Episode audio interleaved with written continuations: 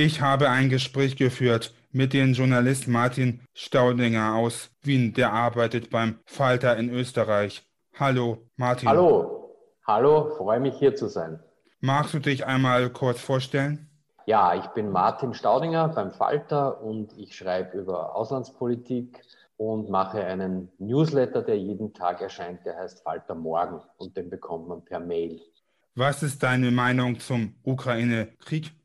Beim Ukraine-Krieg ist es für mich sehr klar, es gibt einen Aggressor, also einen Angreifer, und das ist Russland. Russland ist in der Ukraine einmarschiert mit 190.000 Soldaten, weil Russland sich die Ukraine einverleiben möchte. Also Russland möchte die Ukraine erobern und möchte die Regierung dort austauschen. Meine Meinung ist, dass Russland damit einen, einen großen Fehler begeht und auch viele Verbrechen begeht. Weil wir sehen mittlerweile, dass viele ganz normale Menschen in Städten, die von russischen Truppen besetzt waren, getötet wurden. Also nicht nur bei Kämpfen und nicht nur bewaffnete Menschen, sondern auch unbewaffnete Zivilisten. Und das nennt man ein Kriegsverbrechen. Welche Gefühle hast du dabei, wenn du die Nachrichten verfolgst? Ich bin erschrocken und ich bin entsetzt und ich bin traurig, weil ich sehe, wie vielen Menschen Schaden zugefügt wird, wie viele Menschen sterben, wie Häuser kaputt gemacht werden, wie Familien auseinandergerissen werden und wie einfach sehr vielen Leuten Leid zugefügt wird. Wie berichtet ihr in Österreich bei Falter, wo du arbeitest? Es ist ein bisschen schwierig, über diesen Krieg zu berichten für den Falter, weil wir keinen Reporter und keine Reporterin in der Ukraine haben. Aber wir haben sehr viele Menschen in der Ukraine, die uns über den Krieg erzählen. Ganz verschiedene Menschen. Das sind Leute, die in Kiew leben, in der Hauptstadt. Das sind Leute, die zum Beispiel in Odessa leben. Das ist eine Stadt am Schwarzen Meer. Äh, Leute, die geflüchtet sind, Leute, die dort geblieben sind. Und wir versuchen mit möglichst vielen von ihnen zu reden und uns anzuhören, was sie sagen, damit wir uns ein Bild machen können, was dort vor sich geht. Das ist das eine. Und das andere ist, wir lesen natürlich alle Berichte, die wir finden können im Internet, äh, auf Twitter, in den Zeitungen. Wir schauen im Fernsehen. Wir sprechen mit Experten und versuchen so uns von hier aus, von Wien aus, ein Bild zu machen, wie dieser Krieg abläuft. In der Ukraine wurden Massengräber entdeckt. Wie ist die Situation einzuordnen? Es wurden tatsächlich Massengräber entdeckt. Es laufen jetzt Untersuchungen, also Leute, Ermittler, die versuchen herauszufinden, was dort passiert ist. Es gibt einige Hinweise darauf, dass es sich um Kriegsverbrechen handelt, also dass unbewaffnete Zivilisten ermordet wurden. Es kann aber auch sein, dass Menschen, die in diesen Gräbern liegen, die Opfer von Kämpfen geworden sind zwischen der russischen Armee und der ukrainischen Armee. Also es müssen nicht alle, die dort liegen und begraben wurden, tatsächlich einem Kriegsverbrechen zum Opfer gefallen sein. Es kann auch sein, dass sie durch Artilleriegranaten, durch Bomben getötet wurden, was auch schlimm ist, aber eben kein Kriegsverbrechen. Sind dort Menschen mit Beeinträchtigungen betroffen beim Krieg? Leider auch diese. Ich habe gestern mit einer Familie gesprochen in der Nähe von Kiew, in der Nähe von der Hauptstadt. Und die konnten nicht flüchten, weil sie einen Sohn mit körperlicher Beeinträchtigung hatten und mussten eine Woche lang oder noch länger im Keller ihres Hauses wohnen, hatten kein Wasser, hatten kein Essen, keinen Strom, keine Heizung und wurden glücklicherweise nicht verwundet und nicht verletzt. Aber sie hatten natürlich große Angst und mussten um ihr Leben fürchten. Aber glücklicherweise ist es gut für sie ausgegangen. Und ich glaube, dass es viele, viele ähnliche Schicksale gibt. Besonders vom Krieg sind Kinder und Mütter betroffen. Das stimmt, das ist richtig. Es sind immer die Schwächsten, die besonders betroffen sind, also die Leute, die keine Möglichkeit oder kein Geld haben, sich in Sicherheit zu bringen. Und da sehen wir leider schon, hören wir von sehr vielen getöteten Kindern, von sehr vielen getöteten Frauen. Auf der anderen Seite sehen wir jetzt bei den Leuten, die hier ankommen in Europa und die geflüchtet sind, dass sich auch viele von den Kindern und Frauen in Sicherheit bringen konnten und bei uns jetzt leben dürfen. Wie kann man Menschen mit Beeinträchtigung und alle, die auf der Flucht sind, helfen? Indem man ihnen möglichst viel Unterstützung gibt und indem man Respekt hat und darauf achtet, welche Bedürfnisse sie haben, weil man ihnen natürlich gezielt helfen muss, je nachdem, wie sie beeinträchtigt sind. Wenn wir jetzt jemanden haben, der körperlich beeinträchtigt ist, dann braucht er vielleicht hier eine Gehhilfe, ein Hörgerät oder sonst irgendwas. Wenn wir jemanden haben, der psychisch beeinträchtigt ist, dann braucht er vielleicht einen guten, eine gute Psychiaterin oder einen guten Psychologen, also äh, Hilfe seelischer Art. Und ich glaube, wir können am besten helfen, indem wir sehr genau hinschauen und die Bedürfnisse der beeinträchtigten Menschen erkennen. Wie geht ihr beim Falter mit dem Krieg um? Wir haben jetzt diese Woche eine sehr lange Geschichte darüber geschrieben, was in der kleinen Stadt Butscha geschehen ist. Das ist eine Stadt in der Nähe von Kiew.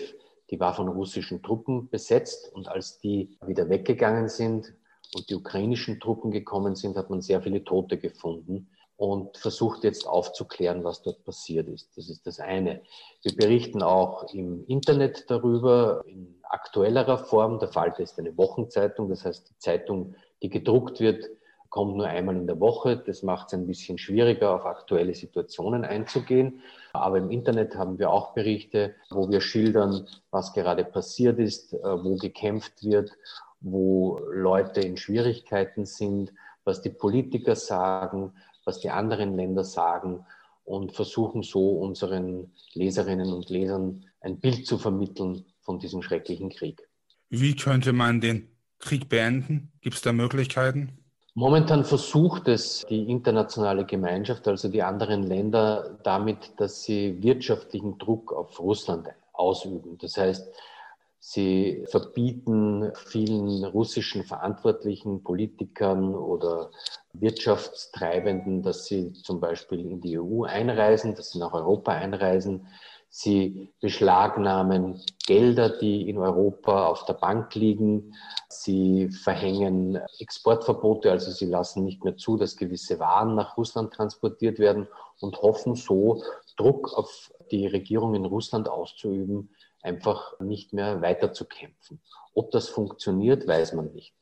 Irgendwann wird es einmal Verhandlungen geben müssen, also irgendwann werden sich die Regierungen in Amerika, in England, in Deutschland, vielleicht auch in Österreich mit der Regierung in Russland zusammensetzen müssen und mit der Regierung in der Ukraine zusammensetzen müssen und darüber reden müssen, wie man diesen Krieg beenden kann. Ich fürchte nur, das wird noch lange dauern, bis es soweit ist, weil derzeit eben noch immer gekämpft wird, weil Russland noch immer angreift, weil die Ukraine sich verteidigt und das ist leider eine Zeit, in der noch nicht geredet werden kann. Für Journalisten ist es schwierig, über den Krieg zu berichten wegen Zensur und Propaganda. Wie geht man damit um, mit der Situation? Zensur haben wir in Österreich glücklicherweise keine. Wir haben aber natürlich das Problem, dass wir herausfinden müssen, welche Berichte Propaganda sind und welche keine Propaganda sind. Und da müssen wir sehr genau hinschauen, Russland, aber wir müssen natürlich auch hinschauen bei der Ukraine. Denn beide sind Kriegsparteien und beide versuchen, ihre Situation möglichst gut darzustellen. Also der, die Aufgabe des Journalisten ist es auch, zu überprüfen, ob die Informationen, die er findet und die er bekommt, richtig sind. Das versuchen wir auf verschiedenste Art und Weise. Wir versuchen möglichst Informationen zu verwenden, die von Medien kommen oder von Leuten kommen, denen man vertrauen kann. Aber wir müssen natürlich uns ein eigenes Bild darüber machen, ob etwas stimmen kann oder ob etwas nicht stimmen kann. Das ist nicht immer leicht. Das funktioniert wahrscheinlich auch nicht immer. Aber wir versuchen es jeden Tag aufs Neue. Ich habe den Eindruck, dass man, wenn man die Nachrichten verfolgt, dass man nicht genau weiß, ob die Informationen stimmen, die Bilder, weil es in Russland keine Pressefreiheit gibt. Das ist richtig. Und äh, da ist es eben unsere Aufgabe, äh, zu versuchen, möglichst äh, herauszufinden, ob etwas stimmt oder ob etwas nicht stimmt. Äh, und das funktioniert am besten, indem man möglichst viele Quellen für Informationen heranzieht, also möglichst viele Berichte liest, mit möglichst vielen Leuten spricht, mit Experten, mit Menschen in der Ukraine, mit allen, die etwas dazu zu sagen haben, weil sich so am besten ein Bild ergibt, das hoffentlich nahe an der Wahrheit ist. Wie werden die Flüchtlinge, die nach Österreich kommen, geholfen?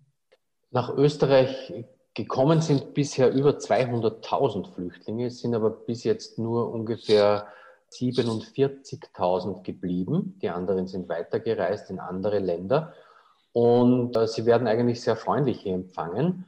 Österreich hat ja schon im Jahr 2015 eine große Flüchtlingswelle gehabt. Da kamen damals Leute eher aus Syrien, aus Afghanistan, aus Afrika. Und aus dieser Zeit hat man einiges gelernt. Also die Kriegsvertriebenen aus der Ukraine bekommen hier schon sehr schnell die Möglichkeit, dass sie arbeiten dürfen. Sie werden sehr schnell versorgt, sie werden sehr schnell untergebracht in Unterkünften.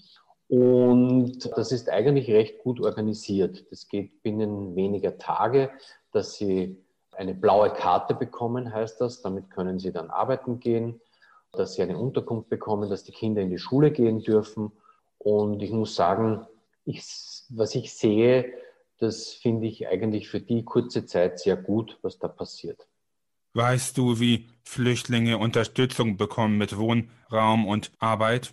Wie das genau funktioniert, kann ich dir jetzt nicht sagen, aber wenn man am Bahnhof in Wien ankommt, dann stehen dort schon Leute und sagen einem, wo man hingehen muss, damit man das alles bekommt. Das wird dann von den, teilweise von NGOs, also von Hilfsorganisationen, teilweise vom Staat zur Verfügung gestellt.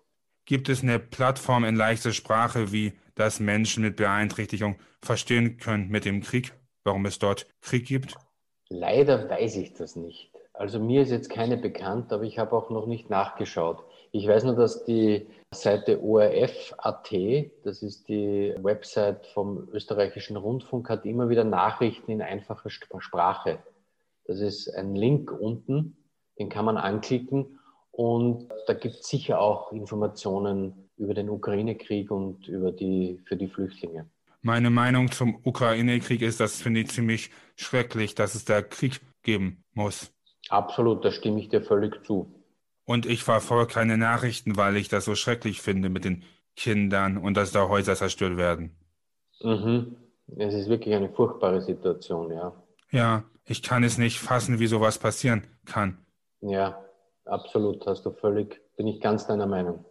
Weil man hat da so ein Mitgefühl. Ja, ja, es ist schlimm und es ist so nahe. Ne? Manche Flüchtlinge haben vielleicht eine körperliche Einschränkung. Wie bekommen die Unterstützung? Die bekommen sie eben hier in Österreich, indem sie sich melden und registrieren lassen. Und dann gibt es einfach Hilfsangebote von Hilfsorganisationen oder auch vom Staat Österreich. Weißt du, welche Hilfsorganisation es so gibt? Es gibt ganz viele. Es gibt die Caritas, es gibt die Diakonie, es gibt Train of Hope, das ist eine, eine private Hilfsorganisation hier in Österreich. Es gibt das Rote Kreuz, es gibt Kinderdorf Austria. Also es gibt sicher 20 Hilfsorganisationen, die sich um Kriegsvertriebene kümmern. Gibt es noch, was du erzählen könntest? Ja, ich hoffe, dass dieser Krieg möglichst bald endet. Ich hoffe es zum Ersten für die Menschen in der Ukraine, die wirklich schwerst darunter leiden. Und ich hoffe es auch für die Menschen in Russland. Die Soldaten dort sind auch oft junge Menschen, junge Männer vor allem, die in der Ukraine getötet wurden. Also ich wünsche das auch den russischen Eltern nicht, was da passiert und den russischen Soldaten nicht. Und ich wünsche mir auch, dass der Krieg endet, weil er natürlich schlecht für die ganze Welt ist. Hier bei uns werden alle möglichen Waren teurer, der Strom wird teurer, das Gas wird teurer, der Treibstoff wird teurer, das Essen wird teurer und das trifft auch bei uns viele Menschen, die nicht so viel Geld haben und die jetzt äh, sich zum Beispiel das Essen nicht mehr so gut leisten können oder schon gar nicht mehr leisten können, dass sie Urlaub machen oder Ferien machen. Also ich wünsche mir eigentlich für alle, dass dieser Krieg zu Ende geht. Vielen Dank für das Gespräch. Weiterhin noch einen guten Erfolg. Ich bedanke mich ganz herzlich für die Einladung. Es hat mich sehr gefreut.